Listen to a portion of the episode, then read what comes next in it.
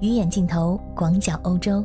大家好，我是在欧洲的可可鱼，目前坐标奥地利维也纳。欢迎收听我的节目，关注欧洲的生活百态。最近呢，我们的邻国德国最引人注目的一件事情，就是九月二十六号的联邦选举——德国大选。随着联邦选举的临近，默克尔即将卸任德国总理一职。在这最后的几个星期里，各大媒体越发关心起这位德国铁娘子的私生活。你卸任了，有什么打算啊？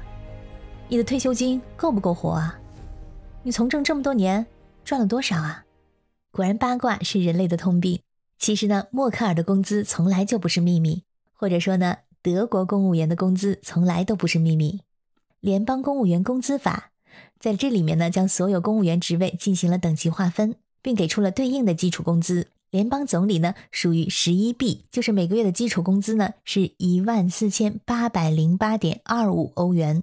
而联邦部长法中又规定，德国总理的工资呢为基础工资的一又三分之二。这么算下来呢，默克尔作为总理的每个月基本工资大概是两万五千欧，将近二十万人民币。除此之外，作为联邦一级议员，默克尔每个月可以拿到大概一万欧元的议员损失补偿金，以及将近四千五百欧的免税开支津贴。什么叫议员损失补偿金呢？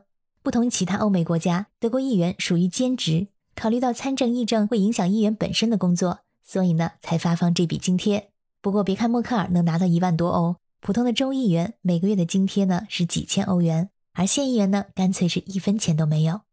如此一来，算一算呢，默克尔的月收入是三万九千五百欧左右，大概三十万人民币。这样的月收入呢，在德国属于中高收入人群了，养老金也自然不会少。根据德国纳税者协会的统计，退休之后，默克尔每个月将获得大概一万五千欧元的养老金。除此之外，和所有前总理一样，他将有权配备一间办公室、一名办公室经理、两名助理、一名打字员和一名司机。算完了养老金。还有人开始关心默克尔的总资产，算了笔账，把他的联邦议员、两年秘书长、联邦部长，还有总理任职期间的收入加起来呢，总收入一共是五百五十三点六万欧元。减去这么多年的生活费用，得出来一个数字呢，他的总资产大概是三百五十万欧元。有了这样的总资产傍身，默克尔完全可以安享晚年了。被问到退休之后有什么打算，他是这么回答的：“我想多休息一下，想想什么是我真正感兴趣的。”他虽然没有给出准确答案，也禁不住媒体的各种猜测。有人猜他还会住在柏林，在闲的时候呢，可以远眺一下曾经工作的国会大厦。默克尔在柏林的家是一座建于二十世纪三十年代的四层楼房，地理位置非常优越。佩加蒙博物馆就在他的对面，距离他曾经的工作地也非常近。为了减少外界的打扰，门牌上只写了她老公的名字。作为默克尔的丈夫，这位德国第一先生向来非常低调。除了夫妇俩每年必定出席的拜罗伊特音乐节之外，很少出现在公共场合。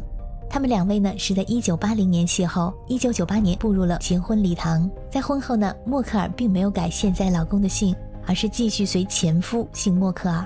不过这并不影响两个人的感情。默克尔说：“我们并非总是谈论政治，在闲暇的时候呢，两个人听听歌剧，徒步爬爬山，生活的非常悠闲。作为一名量子化学家。”她的丈夫并不需要生活在默克尔的光环之下。也有人猜，默克尔会离开柏林，回到老家汉堡；还有人猜他会回归学术。在一九七三年到一九七八年，默克尔在莱比锡大学攻读物理学，之后呢，在科学院物理化学中央学会工作学习，研究量子化学，并取得了博士学位，也是一位响当当的学霸。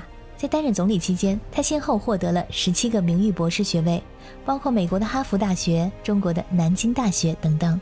在二零一九年莱比锡商学院的名誉博士授予仪式上，默克尔是这么说的：“当我不再是总理时，所有授予我名誉博士学位的大学将再次听到我的声音。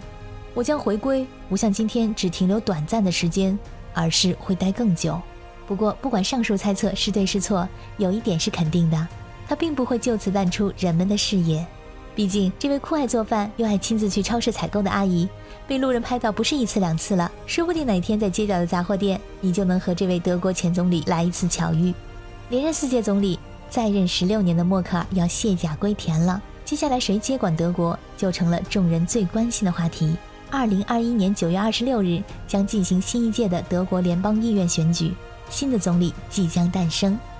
扑朔迷离，充满变数，大概是对今年德国大选最好的描述了。而具体结果如何，且让我们等待大选的那一天来临。亲爱的小耳朵们，谢谢你收听本期节目。如果你对这期节目有任何想法和建议，欢迎你在留言区里给我留言啊！谢谢你的收听，我们下次再见。